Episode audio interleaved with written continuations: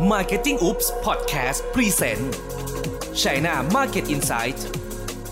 ถนนทุกสายกำลังมุ่งสู่ประเทศจีน และคนจีนก็มุ่งหน้ามาบ้านเรา เราจึงอยากพาคุณเข้าถึงวัฒนธรรม พฤติกรรม และตัวตนของคนจีน ในดินแดนมังกรอย่างลึกซึ้งรวมถึงความสำเร็จของ Tech Company และ Made in China ในยุคที่ทั่วโลกให้การยอมรับ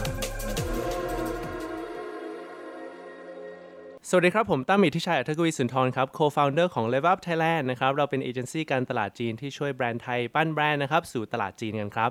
วันนี้นะครับเราจะมาพูดคุยถึงโคโรนาไวรัสนะฮะแน่นอนครับหลาย ๆ คนที่ติดตามข่าวโซเชียลมาก็จะมีเรื่องของโคโรนาไวรัสเนี่ยตลอดเวลาเลยนะฮะวันนี้นะครับเราจะมาพูดคุยถึงเเรื่องตัวนี้กันนะฮะว่ามีผลกระทบอย่างไรกันบ้าง ทางออกคืออะไรนะครับสำหรับธุรกิจไทยที่อยากจะปั้นแบรนด์ไปต่างประเทศนะฮะไม่ว่าจะเป็นในด้านของ travel industry หรือว่าการท่องเที่ยวนะครับหรือว่าจะเป็นของคนที่ขายของไปที่เมืองจีนเนี่ยเราจะลองมาวิเคราะห์กันดูครับว่าทางออกของเราคืออะไรไรกันบ้างนะครับ เริ่มต้นอันแรกครับ แน่นอนนะฮะผมอยากจะสรุปให้ฟังนิดนึงว่าโคโรนาไวรัสเนี่ยเกิดขึ้นมายังไง แล้วเกิดอะไรขึ้นบ้างนะฮะในปัจจุบันนี้นะฮะวันนี้นะครับที่เราอัดกันเนี่ยก็จะเริ่มเห็นเทรนด์อะไรหลาย ๆ อย่างของโคโรนาไวรัสกันแล้วนะฮะแน่นอนครับมันเริ่มต้นอยู่ที่อู่ฮั่นนะครับหูเป่ยนั่นเองนะฮะ outbreak ที่เกิดขึ้นมาตรงนั้นเนี่ยมีการมีผลกระทบหลาย ๆ อย่างนะครับก็จะมีคนติดเชื้อโรคมากมายนะฮะคนส่วนใหญ่ที่เสียชีวิตก็จะเป็นคนที่อายุมาก ๆ หน่อยนะฮะเราก็จะเริ่มเห็นครับว่า เวลาเราพูดถึงโคโรนาไวรัสเนี่ยหู่ฮั่นตัวเลขโอ้โหสูงมากเลยนะฮะแล้วมันก็เริ่มขยายตัวครับไปเมืองต่างๆนะครับทำให้เมืองจีนเนี่ยจะต้องมีการล็อกดาวน์ก็คือไม่ยอมให้คนออกนอกออประเทศนะครับ เออจริง ๆ แล้วนะฮะที่เราทำมาเนี่ยก็มีคนสามารถออกนอกประเทศได้ แต่อาจจะต้องโดนกักตัวเวลาเข้าไปในประเทศเขาใหม่นะฮะอย่างเช่น ล่าสุดเราเคยเอาเอ่อคนนักท่องเที่ยวจีนนะฮะที่เป็นเน็ตไอดอลนะครับเข้ามาเพื่อไลฟ์ในงานของเรานะฮะหลังจากนั้นแล้วเนี่ยเวลาเขากลับไปเขาก็ต้องโดนกักตัวเอง 14 วันเลยทีเดียวทั้งนั้นมันก็เลยมี mix message ครับก็คือว่าบางเมืองกักตัวบ้างบางเมืองปิดเมืองไปเลย อย่างเช่นวู่ฮั่นเนี่ยห้ามคนเข้าคนออกนะครับทั้งนั้นเออเราจะเริ่มเห็นนะฮะว่าเมืองจีนเนี่ยเขาจัดการโคโรนาไวรัสค่อนข้างดี พอสมควรเลย เขามีการสร้างโรงพยาบาลอย่างรวดเร็วนะฮะทำให้เราเห็นครับว่าเมืองจีนเนี่ยเขาด้วยความที่เขาเป็นคอมมิวนิสต์เนี่ยเขาตัดสินใจอะไรอย่างรวดเร็ว ฉับพลันนะฮะทำให้เเขาสามารถควบคุมโรคตัวนี้ได้ ถามว่าตอนนี้เป็นยังไงนะครับในเมืองจีนเนี่ยมันผ่าน stage ที่ว่าเป็น epidemic มาแล้วนะครับ epidemic คืออะไรคือไวรัสเกิดขึ้นนะฮะแล้วก็ spread ไปหาคนอื่นๆเนี่ยตัวเลขการติดเชื้อจะเยอะมากเลยทีเดียวนะครับแล้วก็ทำให้ทุกคน panic กันนะครับ แต่ตอนนี้เนี่ยเขาเริ่มควบคุมได้ก็คือคนที่ติดเชื้อเนี่ยมีอัตราการเจริญเติบโตลดน้อยลงนะครับ น้อยกว่าแต่ก่อนประมาณ ผมจำตัวเลขไม่ได้ ตอนนี้น่าจะประมาณ 4%นะครับ คราวนี้มาดูประเทศอื่นๆกันบ้างนะฮะผลกระทบตามมานะฮะก็คือคนที่ติดเชื้อแล้วกลับประเทศตัวเองกันไปนะครับหรือว่าคนจีนเอามาแพร่เชื้อในต่างประเทศเนี่ยเออเมืองไทยยังถือว่าโดนน้อยนะครับเมื่อเทียบกันกับทางเอเชียคนอื่นๆ ไม่ว่าจะเป็นญี่ปุ่นนะครับหรือเกาหลีนะครับสองประเทศนั้นนะฮะก็ทีแรกเออไม่ได้โดนมากนักนะครับ แต่ว่าเกาหลีเนี่ยอยู่ดีๆก็มีคนเออไม่ทราบว่าตัวเองป่วยนะครับ แล้วก็ไปแพร่เชื้อ ก็ทำให้เออประเทศสองประเทศนี้เนี่ยเริ่มเออมีผลกระทบร้ายๆตามกันมาเยอะพอสมควรครับทั้งนั้นจริง ๆแล้วนะฮะเราก็จะเริ่มเห็นนะครับว่าออนอกจากประเทศจีนที่ควบคุมได้แล้วเนี่ยประเทศอื่นๆ ยังเป็นการเริ่มต้นของไวรัสนี้เท่านั้นเองนะครับ คราวนี้สิ่งที่ 2 ที่เราจะมาพูดถึงกันครับอ่านี่คือเหตุที่เกิดขึ้นแต่ผลกระทบที่ตามมามีอะไรกันบ้างเกี่ยวกับธุรกิจนะครับ โดยเฉพาะธุรกิจในไทยนะฮะอันที่โดนหนักมากที่สุดเลยก็คือธุรกิจท่องเที่ยวนะครับ เราจะเห็นกันนะฮะว่า airline หรือว่าสายการบินต่างๆเนี่ยได้ลด flight การบินไปเมืองจีนกันค่อนข้างเยอะครับ เพราะว่ามันไม่เต็มนะฮะแล้วอีกอันหนึ่งก็คือว่าพวก เอ่อ travel หรือ transport ต่างๆนะฮะตัวเลขที่ผมได้มานะครับก็คือคนที่ดูแลด้านฝั่งทัวร์หรือธุรกิจเกี่ยวกับทัวร์ไม่ว่าจะเป็นเอ่อรถทัวร์นะครับโรงแรมนะครับหรือว่า attraction ที่เน้นทัวร์เป็นหลักเนี่ยโหต้องปิดตัวกันระเนระนาดเลยนะครับ เพราะว่าเอิ่มทัวร์เนี่ยหายเป็น 0%เลย ล่าสุดแต่ก่อนผมได้ไปป่าตองนะฮะตอนหลังช่วงเอ่อตรุษจีนนะครับที่โคโรนาเอ่อเริ่มเกิดขึ้นนะครับก็ไม่เห็นคนจีนเลยนะครับที่ป่าตองภูเก็ตนะครับก็เลยทำให้เห็นว่าคนที่อยู่ในบริเวณนี้นะฮะธุรกิจประเภททัวร์หรือว่าท่องเที่ยวเนี่ยก็โดนผลกระทบกันค่อนข้างเยอะครับ แต่ว่าแน่นอนนะฮะในธุรกิจท่องเที่ยวเนี่ยนอกจากทัวร์แล้วก็มี FIT นะครับซึ่งเป็นประมาณ 5 ล้านคนต่อปีในปีที่แล้วเนี่ยตรงนี้ก็ได้รับผลกระทบค่อนข้างเยอะเหมือนกันครับ แต่ว่าไม่เป็นศูนย์นะครับผมก็แปลกใจว่าจากร้อยเปอร์เซ็นต์นะฮะก็อาจจะลดลงเหลือประมาณ 30%นะครับของด้าน FIT หรือนักท่องเที่ยวอิสระนั่นเองเรามีคนขายตั๋วเรือนะครับอยู่ที่ท่าเรือสาทรเราก็ยังสามารถขายได้มวยไทยไลฟ์นะฮะก็ยังสามารถขายได้ผมก็แปลกใจเหมือนกันว่าเขาทำไมถึงเขายังมากันอยู่นะฮะอาจจะเป็นเพราะว่าเขาเสียดายก็ได้นะฮะแล้วก็แปลกใจมากเลยครับมีโรงแรมหนึ่งที่เป็นลูกค้าเราเหมือนกันเขาก็บอกว่าเอ๊ะเขาได้ผลกระทบที่ดีเหมือนกันนะ เพราะว่ามีคนจีนนะครับแทนที่เขาจะอยู่แค่ 5 วันนะครับเขาก็อยู่เป็น14 วันเลยทีเดียว แต่เทรนด์หนึ่งนะฮะที่เห็นนะครับนอกจากด้านนี้เนี่ยโรงแรมนี้บอกว่าคนส่วนใหญ่ก็ยังอยู่ในห้องนะฮะ โดยที่ไม่ได้ซื้อ อาหารหรือสั่งอาหารจากข้างล่างของเขานะครับแต่ว่าใช้ Grab หรือว่าใช้การส่งอาหารเข้าโรงแรมเป็นหลักนะครับ อนอกจากทัวร์นะครับหรือว่าคนที่เกี่ยวข้องเนี่ยมีอะไรอีกบ้างนะฮะจริง ๆ แล้วในเมืองจีนนะฮะก็บางคนนะครับที่เป็นผลิตภัณฑ์ไทยเนี่ยก็ได้ขายของไปที่เมืองจีนแล้วนะฮะไม่ว่าจะเป็นพวกเครื่องสำอางหรืออาหารหรืออะไรก็ตามแต่นะครับก็ได้ผลกระทบเชิงนกาทีฟหรือเชิงลบเช่นเดียวกันครับ เพราะว่าเวลาส่งของนะฮะโลจิสติกก็ได้หยุดตัวลงในบางพื้นที่นะครับเน้นนะครับในบางพื้นที่ เพราะว่าล่าสุดครับเราเพิ่งได้รับข่าวสารมาจากทางเซี่ยงไฮ้นะครับว่าทุกๆโลจิสติกนะครับแล้วก็ร้านหลาย ๆ ร้านเนี่ยได้เปิดตัวเกือบ 100%เลยนะครับแปลว่าอะไร แปลว่าบริษัทในจีนนะครับในโดยเฉพาะในเมืองที่เป็นไม่ได้โดน epidemic หรือโดน spread ของไวรัสนี่เยอะมากนักเนี่ยก็เริ่มมาเปิดตัวแล้วนะครับโรงงานนะฮะก็เริ่มมาเปิดตัวแล้วเหมือนกันนะครับโดยเฉพาะอออย่างที่บอกครับในเมืองที่ไม่ได้โดนเยอะนะครับทั้งนั้นเราจะเริ่มเห็นว่าเมืองจีนเนี่ยเริ่มกลับมาสู่สภาพเกือบๆปกติแล้วนะครับ คราวนี้นะครับนอกถ้าเป็นของแบรนด์นะฮะแบรนด์ในเมืองจีนเนี่ยมีการปรับตัวกันค่อนข้างเยอะนะครับผลกระทบในแง่ลบของเขาก็มีเหมือนกันสตาร์บัคครับในเมืองจีนได้ปิดสาขาลงไปประมาณ 2,000 กว่าสาขานะครับเพราะว่าไม่ว่าจะเป็นเพราะว่าพนักงานเนี่ยเข้าไปไม่ได้หรือว่าคนส่วนใหญ่ไม่ลงไปนั่งสตาร์บัคอีกต่อไปนะฮะเขาได้เปลี่ยนครับในการให้ขายในโซเชียลมากขึ้นก็คือ WeChat ของเขาสามารถสั่งนะครับไปส่งได้ที่บ้านนะครับก็เราจะเริ่มเห็นเทรนด์นี้กันเยอะขึ้นนะครับ เพราะว่าโลจิสติกนะครับหรือว่าคล้ายๆ กับเป็น LINE MAN บ้านเขาเนี่ยก็ยังทำงานอยู่ตามปกตินะครับผม คราวนี้แบรนด์ที่เป็น Luxury แบรนด์ครับ ก็มีผลกระทบเหมือนกัน พวก Gucci นะฮะ ที่ยังไม่มีออนไลน์ presence หรือขายยังไม่ได้ขายออนไลน์เนี่ย ก็มีผลกระทบค่อนข้างเยอะครับ เขาก็ใช้โอกาสนี้นะครับ ในการสร้างคอนเทนต์แล้วก็บอกแฟนคลับของเขานะครับว่าเนี่ยเขากำลังพัฒนาอยู่นะ สามารถสั่งในออนไลน์ได้ในอนาคตนะ แต่ตอนนี้ยังไม่ได้ แต่บางแบรนด์ครับ ถ้าผมจำไม่ผิดก็คือหลุยส์วิตตองหรือว่า Chanel นะฮะเขาได้มีการย้ายลูกค้าครับสามารถสั่งใน WeChat ได้แล้วนะฮะแล้วก็ไปส่งได้เลย แน่นอนครับคนหลายๆ คนที่อยู่ที่บ้านนะครับก็จะใช้เวลากับพวกออนไลน์นี่มากขึ้น ดังนั้นด้าน e-commerce เนี่ยก็อาจจะโตขึ้นได้นะครับโดยเฉพาะที่เขาไม่ค่อยอยากจะออกไปไหนนะครับอันนี้ก็คือผลกระทบที่ด้านด้านลบนะครับที่เกิดขึ้นในด้านฝั่งจีนนะฮะตอนนี้มันมีผลกระทบฝั่งบวกด้วยเช่นเดียวกันนะครับแน่นอนนะฮะเวลาเวลาเราพูดถึงการโดนกักตัวในที่บ้านการคนส่วนใหญ่เขาต้องทำอะไรทราบไหมฮะเขาก็เบื่อถูกไหมครับทั้งนั้นสิ่งที่เขาเขาทำก็คือดูพวก social media หรือว่าเป็นคลิปวิดีโออะไรพวกนี้มากขึ้น ทั้งนั้นเดี๋ยวเราจะเริ่มเห็นนะครับว่าเทรนด์วิดีโอ short video มานะฮะยอดวิวของ online entertainment มามากขึ้นนะครับแล้วก็อีคอมเมิร์ซนะครับก็จะโตมากขึ้น เพราะว่าคนส่วนใหญ่ก็ไม่ยอมออกมาจากที่บ้านกันนะครับ แบบเช่นร้านค้าเหมือนคล้ายๆ7-Eleven นะครับหรือว่าเป็นร้านค้าที่อยู่ตามคอนโดต่างๆนะครับเริ่มส่งอาหารหรือส่งของนะครับสามารถสั่งเขานะฮะในทาง WeChat ได้ แล้วก็เขาจะมาส่งถึงหน้าคอนโดเลยทีเดียว ส่วนต่อมานะฮะที่เราอยากจะพูดถึงนะครับก็คือด้านของ outlook นะครับว่าคิดว่าโคโรนาไวรัสเนี่ยมันจะหายเมื่อไหร่นะครับตอนนี้เราได้อ่านมานะฮะในหลาย ๆ report เนี่ยตั้งแต่ตอนแรกก่อนที่เกาหลีจะโดนเนี่ยทุกคนหวังไว้ว่าช่วงเดือน5นะฮะก็คือเดือนพฤษภานะฮะทุกอย่างก็จะเริ่มดีขึ้น แล้วก็หลังจากนั้นจะกลับมาอีกประมาณ 3 เดือน ให้หลังก็จะกลับมาสู่สภาพปกติ ก็แปลว่าช่วงประมาณเดือน 7 เดือน8นะครับแต่ว่าหลังจากที่เกาหลีโดนนะฮะก็จะมีคนเริ่มมองในแง่ลบมากขึ้นนะครับทำให้แมคคินซี่นะครับได้ออกมาประกาศนะครับในรีพอร์ตของเขาว่าควรจะเตรียมตัวนะฮะ best case scenario คือถ้าโชคดีนะฮะทุกอย่างเนี่ยก็จะเริ่มควบคุมได้แล้วก็หายดีเนี่ยช่วงตอนกลางควอเตอร์สก็คือเดือนประมาณเดือน5นะครับแต่ว่าถ้าโชคร้ายนะครับก็อาจจะสามารถยาวไปถึงปีหนึ่งได้เลยทีเดียวนะครับก็คือถึงปลายปี เพราะว่าสำหรับนักธุรกิจอย่างพวกเรานะฮะจะต้องวางแผนทั้ง 2 แบบนี้นะครับผมอาจจะแบ่งเป็นง่าย ๆ ว่าก่อนโคโรนาไวรัสหาย แล้วก็หลังโคโรนาไวรัสหายแล้วกันนะครับว่าเราควรจะปรับตัวกันอย่างไรนะครับทั้งนั้นวันนี้นะฮะเดี๋ยวเราจะมาพูดคุยถึง short term ก็คือระหว่างโคโรนาไวรัสนะครับแล้วก็ long term คือหลังจากนั้นเนี่ยเราต้องปรับตัวอะไรกันบ้างแล้วอะไรจะเกิดขึ้นบ้างสุดท้ายเดี๋ยวผมจะสรุปให้ฟังนะครับว่าควรจะปรับตัวกันยังไง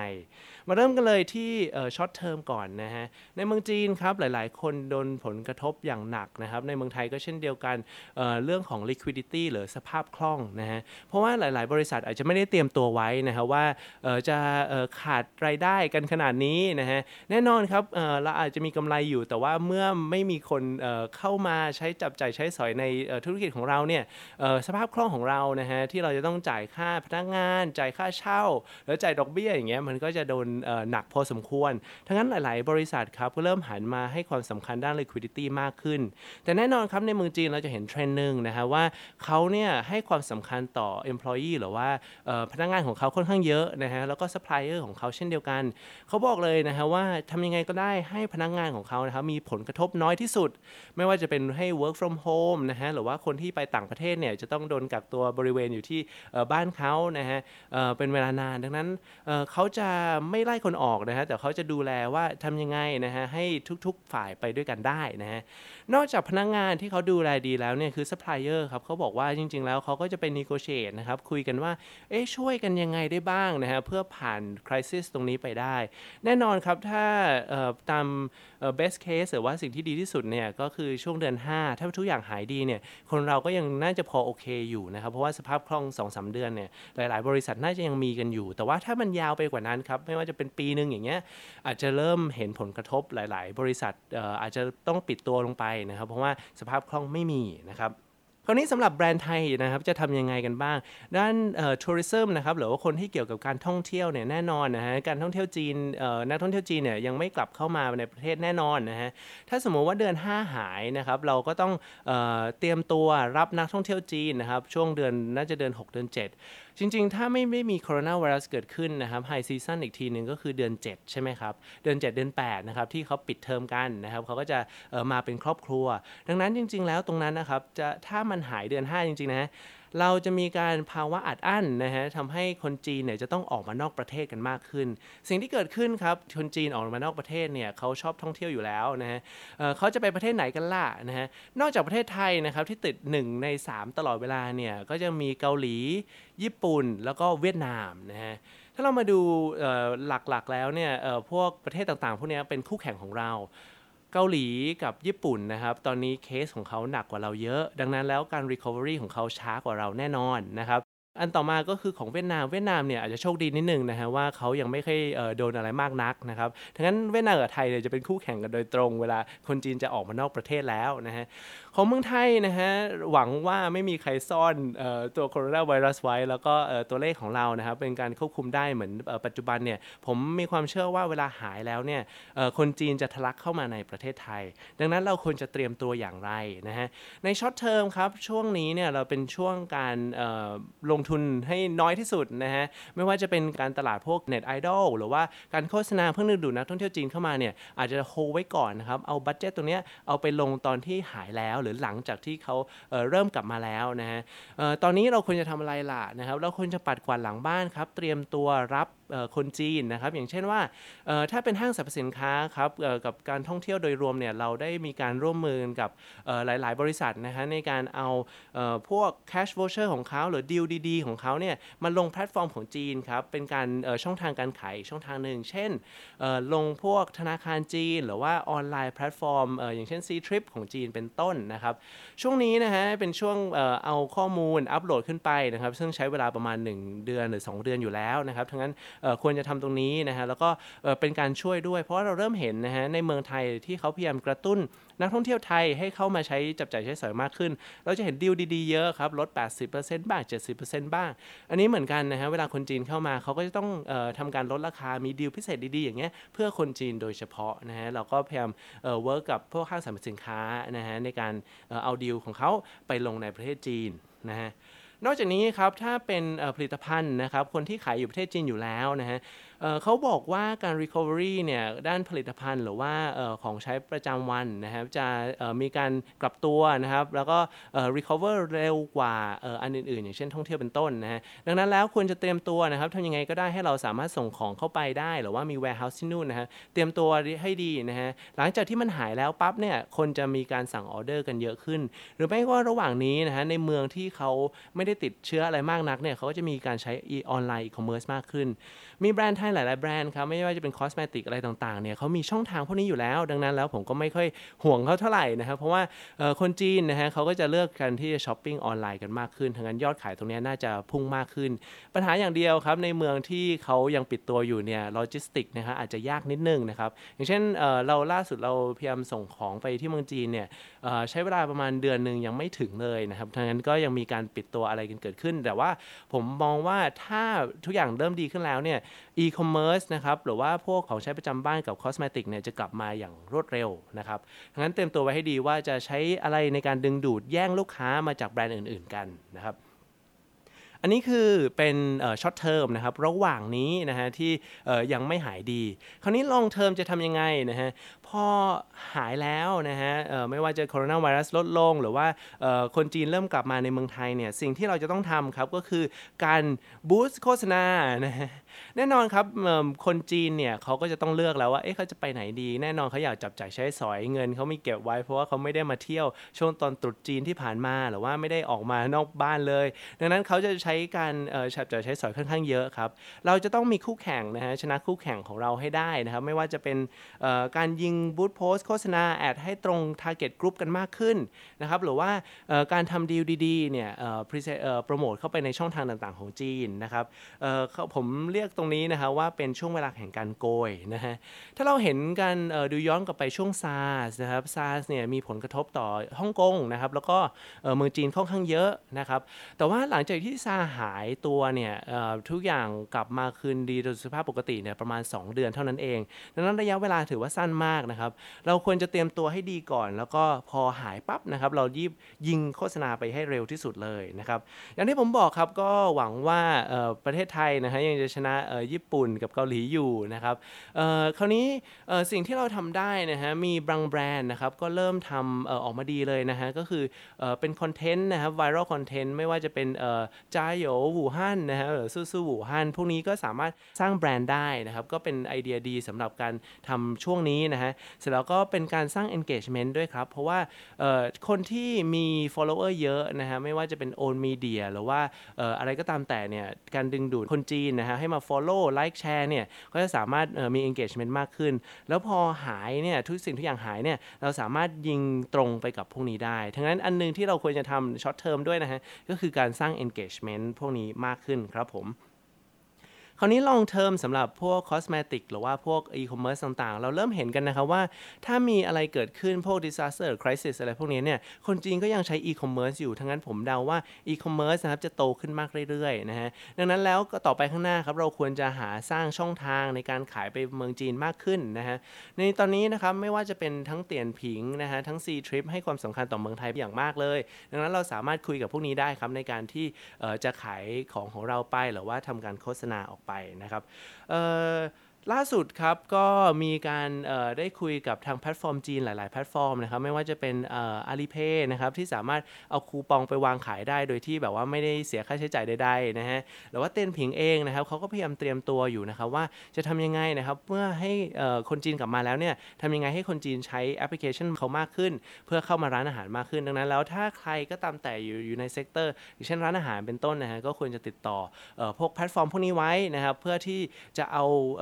พวกร้านอาหารของเราหรือว่า information ของเราเนี่ยเข้าไปอยู่ในแพลตฟอร์มทำให้คนจีนนะครับสามารถเข้าถึงได้อย่างง่ายได้นะครับคือว่าง่ายๆครับตอนนี้เตรียมตัวไว้เตรียมกระสุนไว้ เตรียมเป้าหมายไว้นะครับพอหายปั๊บนะครับยิงทันทีนะครับผม โอเคนะครับงั้นก็สรุปง่ายๆนะครับทั้งหมดนี้นะฮะผมก็จะสรุปประมาณ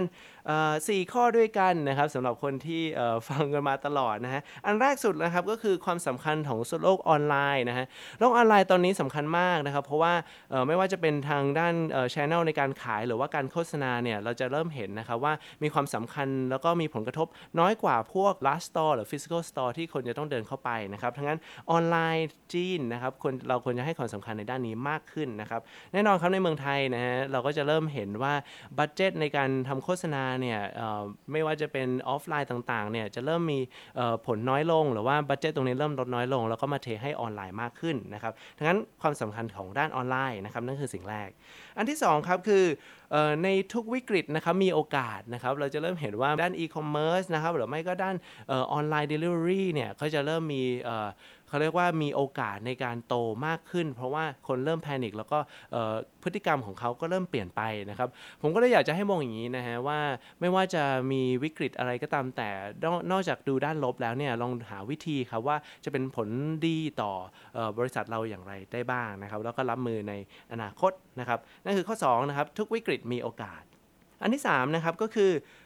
การบริหารที่ดีนะฮะในด้านของจีนนะครับบริหารที่ดีแปลว่าอะไร ในเมืองจีนครับผมก็เห็นหลาย ๆ บริษัทนะครับเริ่มออกมานะครับบอกว่า